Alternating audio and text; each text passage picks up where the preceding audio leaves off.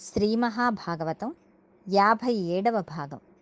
చదువుతున్నది మాధురి కొంపెల్ల వామనావతార ఘట్టం మూడవ భాగం. వెంటనే బలిచక్రవర్తి స్వామి పాదములను బంగారు పళ్ళెంలో పెట్టమన్నాడు. వామనుడు వచ్చి పళ్ళెంలో పాదమును పెడదామని కుడి పాదం కొద్దిగా పైకి ఎత్తాడు. బలిచక్రవర్తి అక్కడ కింద కూర్చుని పాదం వంక చూస్తున్నాడు. ఆ పాదం కింద ధ్వజరేఖ అమృత పాత్ర నాగలి అలాంటి దివ్యమైన చిహ్నములు కనపడ్డాయి. ఎర్రటి అరికాలు పైన నల్లని పాదం. ఏ వేదమును చదువుకుని ఆమ్నాయం చేస్తారో అటువంటి వేదము ఆయన కాలి అందెగా మారి అలంకరింపబడి ఉన్నది. బ్రహ్మచారిగా ఉన్న నిద్రలేవగానే శ్రీ మహావిష్ణువు పాదముల దగ్గర వంగి లక్ష్మీదేవి నమస్కరించడంలో లక్ష్మీదేవి నొసటన ఉన్న కస్తూరి తిలకం ఆయన పాదం మీద ముద్రపడి ఉన్నది. అటువంటి పాదమును దగ్గర్నుంచి చూశాడు. మహాయోగులైన వారు ఇక్కడ దర్శనం చేసి పొంగిపోయి జన్మ పరంపరల నుండి గట్టెక్కే భవసాగరమును దాటించగలిగిన ఓడాయిన పాదం ఏదున్నదో ఆ పాదమును చూశాడు. ఇంకా బ్రాహ్మీ ముహూర్తంలోనే సప్తర్షుల చేత పూజింపబడిన తామరల చేత సుగంధమును పొందిన పాదమును చూశాడు. చూసి పొంగిపోయి బంగారు పాత్ర ముందుకు జరిపాడు. వామనుడు అందులో కుడికాలు ఉంచి ఎడమకాలు ఎత్తి అందులో పెట్టాడు. ఆ రెండు పాదములను చూసి బలిచక్రవర్తి ఆహా! ఏమి నా భాగ్యము? ఈ పాదములను ఎవరు కడుగగలరు? ఈ పాదములను ముట్టుకోగలిగిన వాడెవడు? ఈ కీర్తి ఎవ్వరూ పొందలేరు. నేను పొందుతున్నాను అనుకొని వింధ్యావళిని నీళ్ళు పోయమన్నాడు. పైకి చూశాడు.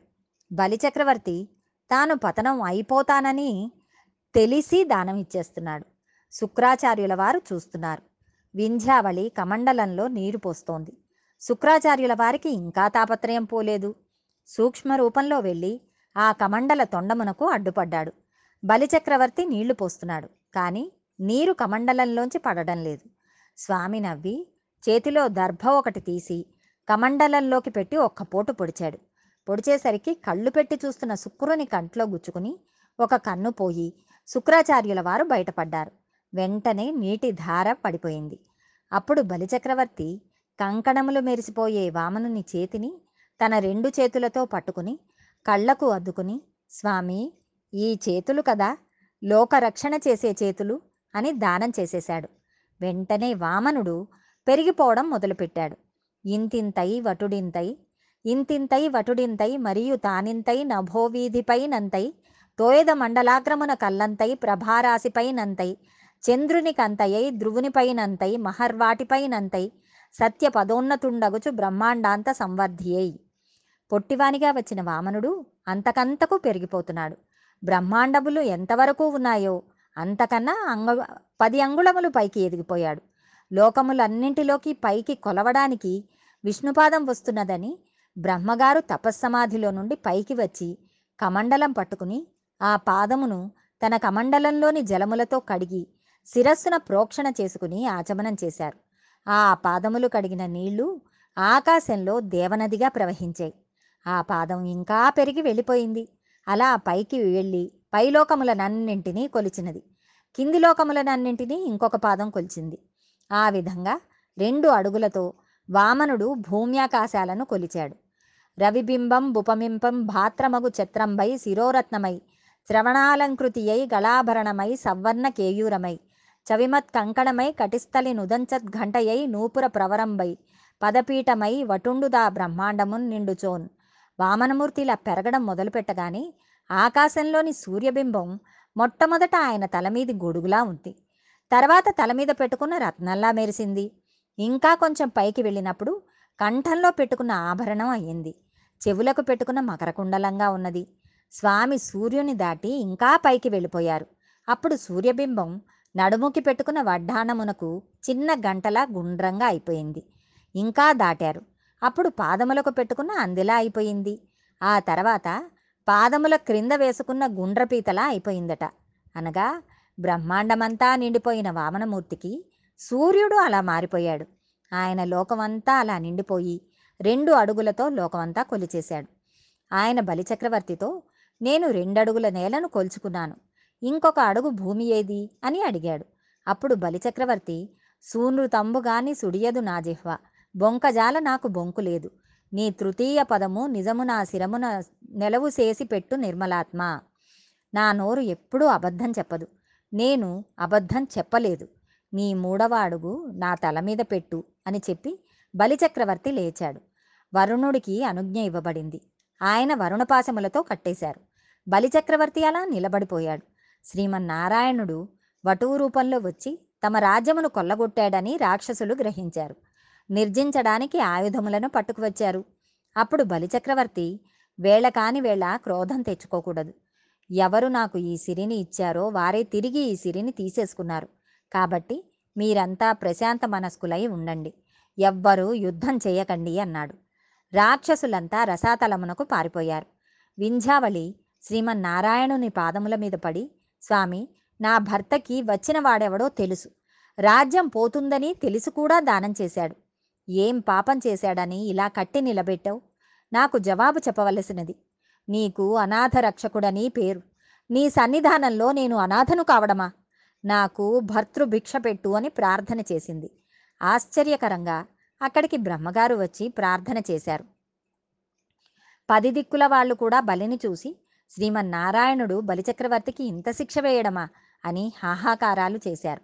బ్రహ్మగారు వచ్చి ఇటువంటి భక్తుడిని నేను ఇంతకు పూర్వము చూడలేదు. దయచేసి బలిచక్రవర్తిని విడిచిపెట్టవలసినది అని కోరారు. ఇప్పుడు బలిచక్రవర్తి తాతగారైన ప్రహ్లాదుడు వచ్చాడు. బలిచక్రవర్తి అప్పుడు ఏడ్చాడు. నా కాళ్ళు చేతులు వర్ణపాశములతో కట్టేశారు. అంతటి మహాపురుషుడైన తాతగారు వస్తుంటే నా చేతులు ఉండి కూడా నేను నమస్కరించలేకపోతున్నాను అని ఏడుస్తూ నిలబడ్డాడు. ప్రహ్లాదుడు వామనుని వద్దకు వచ్చి స్వామి ఇంతకు పూర్వం ఇతనికి ఇంద్రపదవి నీ అనుగ్రహం వలననే వచ్చింది. నీవే మొదటి గురువువి. నీవే శుక్రాచార్యులలో ప్రవేశించి యాగం చేయించావు. గురువు అనుగ్రహంగా యోగభోక్తవై ఆనాడు విశ్వజిత్ యాగమును ఆదరించి బ్రహ్మాండమైన రథమును ఇచ్చావు. దానివల్ల అమరలోకం వచ్చింది. ఇంద్రపదవి వచ్చింది. వీటినన్నిటినీ నీవే ఇచ్చావు. ఈవేళ నీవే తీసేశావు. చాలా మంచి పని చేశావు. హాయిగా నీ పాదములు నమ్ముకుని నిన్ను సేవించుకోవడంలో ఉన్న ఐశ్వర్యం మరెక్కడా లేదు. స్వామి ఎంత వరమును ఇచ్చావు? అన్నాడు. అప్పుడు శ్రీ మహావిష్ణువు మీరందరూ నన్ను తప్పుగా అర్థం చేసుకుంటున్నారు. నేను బలిచక్రవర్తికి గొప్ప సన్మానమును చేశాను. అతను ఆత్మను తెచ్చి నా పాదముల దగ్గర పెట్టేశాడు. ఆత్మ నివేదనం చేశాడు. సంపూర్ణ శరణాగతి చేశాడు. ఇటువంటి వాడిని నేను పాడు చేస్తానా? నేను ఉన్నాను అనడానికి నేను ఇప్పుడు వీనిని రక్షించాలి. వానిని వరుణపాశములతో కట్టాను. అలా నిలబడిపోయాడే కాని తెంచుకుందుకు ప్రయత్నించలేదు. కాబట్టి అతనికి నేను ఏమి ఇస్తానో తెలుసా? సావర్ణి మనువు అయిన కాలంలో ఇతనిని నేను దేవేంద్రుని చేస్తాను. ఆ తర్వాత ఎవ్వరూ రాని ప్రదేశం ఎవ్వరూ దర్శించని ప్రదేశం కేవలం నిలబడి ప్రార్థన చేస్తే నా అశరీరవాణి వినపడుతుంది తప్ప నేనున్న మూలమైన చోటును ఎవరు చూడరు. అటువంటి చోటుకు వీనిని రప్పించుకుంటాను. నాలో కలిపేసుకుంటాను. అప్పటి వరకు దేవతలు కూడా ఎక్కడ ఉండాలని కోరుకుంటారో అటువంటి సుతల లోకమునంతటికీ ఇతనిని అధిపతి చేస్తున్నాను. సర్వకాలముల యందు నా సుదర్శన చక్రము ఇతనికి అండగా ఉండి రక్షిస్తుంది. పది దిక్కులను పరిపాలించే దిక్పాలకులు ఎవ్వరూ కూడా బలిచక్రవర్తి జోలికి వెళ్ళడానికి వీలు లేదు. ఇది నా శాసనం. అటువంటి వాడై సుతల లోకంలో రోగములు కానీ ఆకలి కానీ దప్పిక కానీ ఏమీ లేకుండా ఉంటాడు అని అన్నారు. మరి బలిచక్రవర్తి యందు దోషమేమిటి? అతనికి శిక్ష ఎందుకు పడింది? బలిచక్రవర్తికి దుర్జన సాంగత్యం ఉన్నది. అతను లోపల ఎంత గొప్పవాడైనా చాలా కాలం రాక్షసులతో కలిసి తిరిగాడు. కానీ ఇవాళ సజ్జనుడై మనసు నిలబెట్టుకున్నాడు. భృగువంశ సంజాతులైన బ్రాహ్మణులతో కలిసి తిరగడంతో అతనికి ఇప్పుడు ఈశ్వరుడు అంటే ఏమిటో అర్థమైంది. ఈ తిరిగిన ఫలితమునకు ఇంత గొప్ప వరమును ఇస్తున్నాను. రాక్షసులతో తిరగడం వలన మనస్సులో ఉండిపోయిన నేను దానం ఇస్తున్నాను అనే చిన్న ఆభిజాత్యానికి వరుణపాశంతో కట్టాను.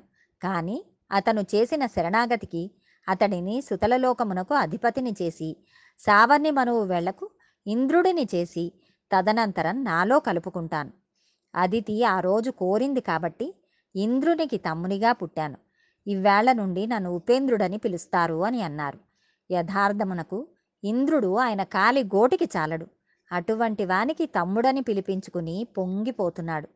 తాను సంపాదించిన రాజ్యంలో భాగం అడగకుండా ఇంద్రునికి ఇచ్చేశాడు. ఇంద్రుడు రాజ్యాభిషిక్తుడై తిరిగి స్వర్గమును పొందాడు.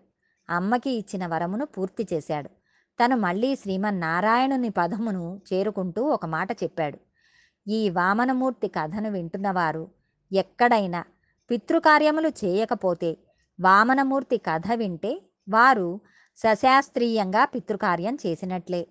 ఎక్కడైనా ఉపనయనం చేస్తే ఆ ఉపనయనంలో తెలిసి కానీ తెలియక కానీ ఏమైనా దోషములు దొర్లి ఉంటే ఆ దోషములు పరిహరింపబడతాయి. ఆ ఉపనయనం పరిపూర్తి అయి ఆ బ్రహ్మచారి గాయత్రీ మంత్రం చేసుకోవడానికి పూర్ణమైన సిద్ధిని పొందాలంటే వటువు వామనమూర్తి కథను వినాలి. ఎవరు ఈ వామనమూర్తి కథను చదువుతున్నారో అటువంటి వారి పాపములను దహించి ఊర్ధ్వలోకముల యందు నివాసమునిస్తాను. వారికి లక్ష్మీ కటాక్షం కలుగుతుంది. వాళ్ళకి ఉన్న దుర్నిమిత్తములు అన్నీ పోతాయి అని సాక్షాత్తుగా భగవానుడే ఫలశ్రుతిని చెప్పారు. ఇది అంత పరమ ప్రఖ్యాతమైన ఆఖ్యానం. భగవదనుగ్రహంతో మరికొంత భాగం రేపు తెలుసుకుందాం.